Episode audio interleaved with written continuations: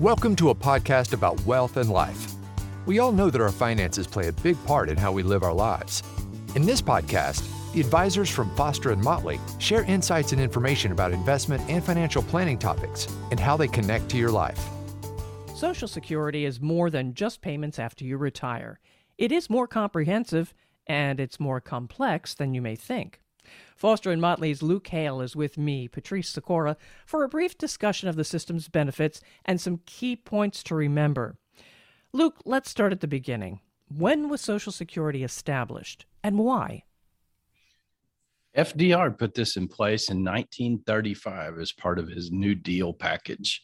And I found a quote that was from his administration, and it said, it was to give some measure of protection to the average citizens against a poverty ridden old age. It was established with, with great intentions and it's been an important part of our society ever since.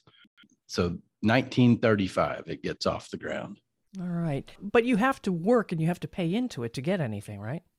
That's right and we will probably say this a few times as we go through here, but it's complicated. So you have to work 40 quarters, and a quarter is defined as earning $1,510. So if you work 40 quarters earning at least that amount, then you qualify to receive Social Security. Now, the it's complicated part comes in the fact that younger workers, if they've worked a shorter period of time, can qualify. So just know that if you haven't worked 10 years, you still may qualify for benefits. When you say younger, uh, it's just a matter of how many quarters you've worked or how many or how old you are. Well, that's a good question. So Social Security has some different components, and the components are the retirement benefits that everybody knows about. You can start receiving retirement benefits as early as age 60 if you're a surviving spouse or 62 is the number that we mostly hear about for a typical worker. So from 62 to 70, you have a choice every year if you want to start your benefits. In that case, the 40 quarters applies backward. You have to have worked at least that amount of time in your working career up until age, let's say 62. But if you are Social Security has a couple of different components that not many people are aware of, and it has a disability component. So that's where I'm talking about if you are a younger worker and you become disabled, if you have just a few credits, basically a year and a half, two years, mm-hmm. then you can qualify for Social Security disability benefits. So their their definition of disability is pretty stringent you have to be pretty significantly disabled from almost all work to receive it.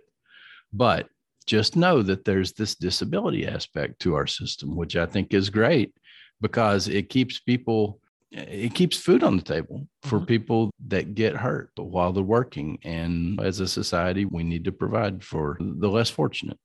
All right. So we've just mentioned the retirement benefits, the disability benefits. What about survivor benefits? That one is often not known about or understood, but it's a really important benefit.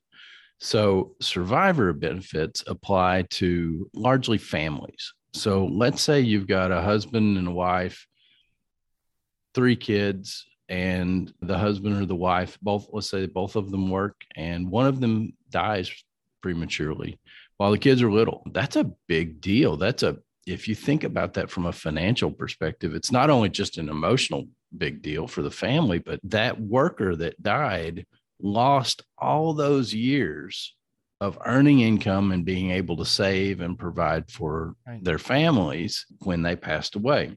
So, what Social Security does, and it's pretty neat, is they actually say, okay, this person died and we are going to provide a benefit for a spouse caring for children younger than 16.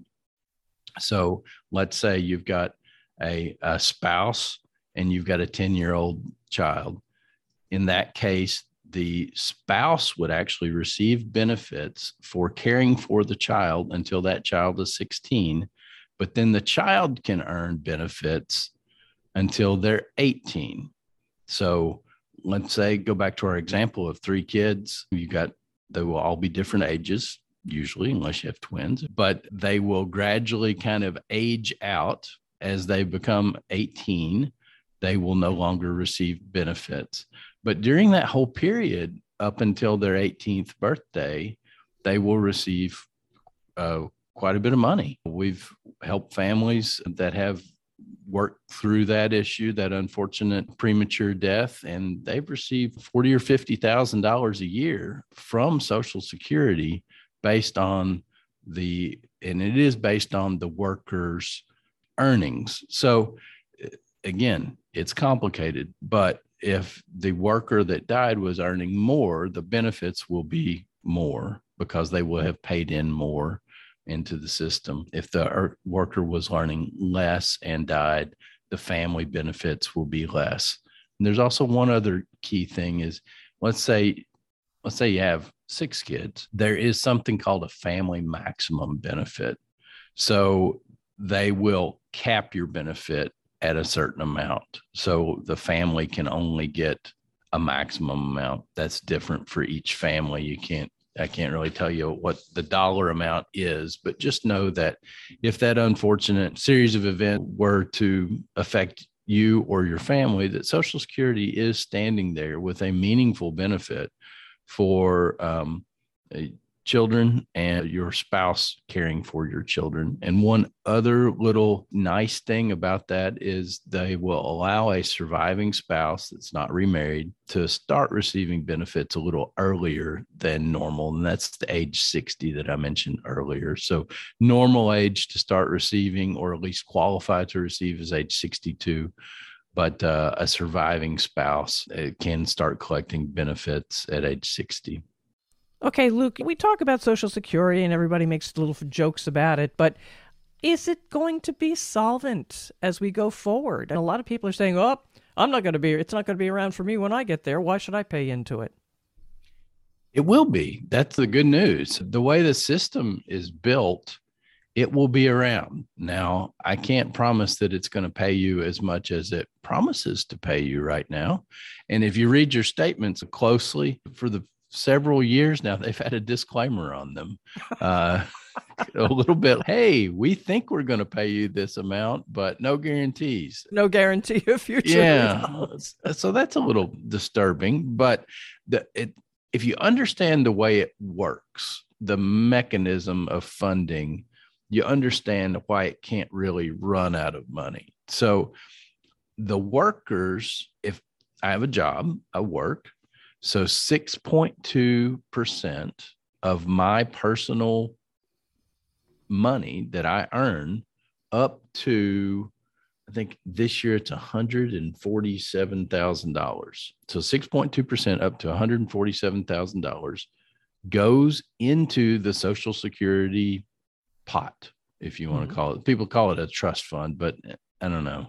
The trust fund means, and I don't think that really is the the way that we think of a trust fund and the way the government thinks of a trust fund are completely different. We would we would treat it a little more gingerly and the I think the government will borrow against it and some things where maybe the money is not there in the way that we think it would be if we had a trust fund at the bank or something. But as we pay in, workers that are collecting social security receive it. So somebody is actually receiving the money that I put into the system, they're taking it out. Now, for there was a study done in 2021 that said in 2034 there is currently a cash surplus. So more people have taken, more people have paid in than people are receiving benefits at the moment.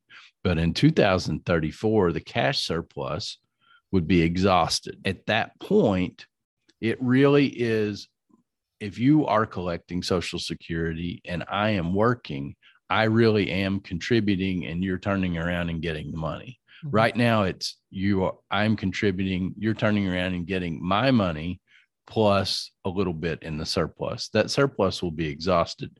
But here's where the good news comes in. So, as long as we have workers that are paying into the system, the people that are collecting from the system will always have access to some benefit. Here's the bad news Right now, that 2021 uh, study that was done estimated that only 78% of current benefits would be funded on the with the system of me paying in and you taking out. So I think Social Security will be there. I think that we can depend on it, but we may not be able to depend on it at the level that on your Social Security statement. And then another question that people always have is when should I start taking Social Security? If I'm eligible as early as 62, should I grab it right away or should I wait until 70? That's a great question and one we work on all the time. And it is really different for each person. Let me tell you about some of the differences that go into making that decision. Health can make that decision more apparent. So if you have had uh, a significant health issue or you have a significant genetic predisposition that would say that you're not going to live as long as the average person, then ma- the math would say take it sooner than later. Go ahead and start collecting early. Now, this assumes that you are retired. Social Security really wants to pay you benefits as long as you are retired, but really not too much before. There is an allowance that in 2022, I think this year it's about $19,000 that you can earn and still receive Social Security. But if you're in a full time employed situation, it's likely that you're going to be earning more than that. So you really wouldn't want to start Social Security until you are retired. Mm-hmm. Now, the exception there is Social Security has something called your full retirement age. And for me, that's 67. And it depends on your birthday. So for others that are older than me, it's 66. And for me, if I were to earn money after age 67, then I could keep all my money and keep my entire Social Security benefit. But if you are under your full retirement age and earn more than the $19,000, then Social Security uh, subtracts money from your social security check and they credit it later. You make more later but they stop now and say hey you're really not done working. This is a social this is a retirement benefit for every two dollars you earn we're going to reduce your benefits by one dollar over this $19000 level. So i'll go back to the it's complicated level. I don't want everybody doing uh algebra gymnastics in their in their brain as they're listening to this podcast. But just know when you collect is really important. The key things you need to think about are health. Do you need the money? Do you have other resources that can support you? And let's talk about that for just a second. Every year you wait past 62 you're going to your social security benefit is going to increase by about 8% that's a pretty good rate of return that's a very good rate yeah and that's guaranteed by the government. You don't have guaranteed rates of return very often in our society anymore. We used to mm-hmm. with pensions and things like that, but those have largely gone away. So, um, making a choice to defer can be a really good financial decision if you think you're going to live at least to an average lifespan. If you think your genetics sets you up to live a very long time, and I work with clients that their parents both died in their 90s. And uh, the advice to them is if you're healthy, you wait until you're 70 to start collecting because over time you're going to collect much more in benefits. And Luke, I got a question for you. All these things to keep in mind. You make a decision, and then maybe a year later you say, Oh, I shouldn't have done that. I need to change. Can you? That's a tough one. Yeah, this is a one time deal. So you make your decisions with uh, you make the best decision you can with the information that you have at the time. And it's really important to get some help around that and talk to somebody that has some experience with helping people make that really important one time decision. Luke, how can people reach you if they do have questions about this? The best way is to go to fosterandmotley.com and check out the website. See if you see some resources that you find that could be helpful and give us a call. As you have heard, there are ifs, ands, and buts for Social Security. And the folks at Foster and Motley can help you find the answers to your questions. Luke, thank you so much for all this great information. And for the latest episode of Foster and Motley's podcast about life and wealth, just follow us. Share with others as well. I'm Patrice Sikora, and let's talk again later. Thank you for listening to Foster and Motley, a podcast about wealth and life. Click the subscribe button below to be notified when new episodes become available. The information discussed and posted represents the views and opinions of the guest and does not necessarily represent the views or opinions of Foster and Motley. The content has been made available for informational and educational purposes only. The content is not intended to be a substitute for professional financial advice. Always seek the advice of your financial advisor or other qualified financial service provider with any questions regarding your financial planning and investments. Foster and Motley is not affiliated with any third-party providers any mention of a third party provider does not imply an endorsement of that provider. If you decide to utilize a third party provider, you do so at your own risk.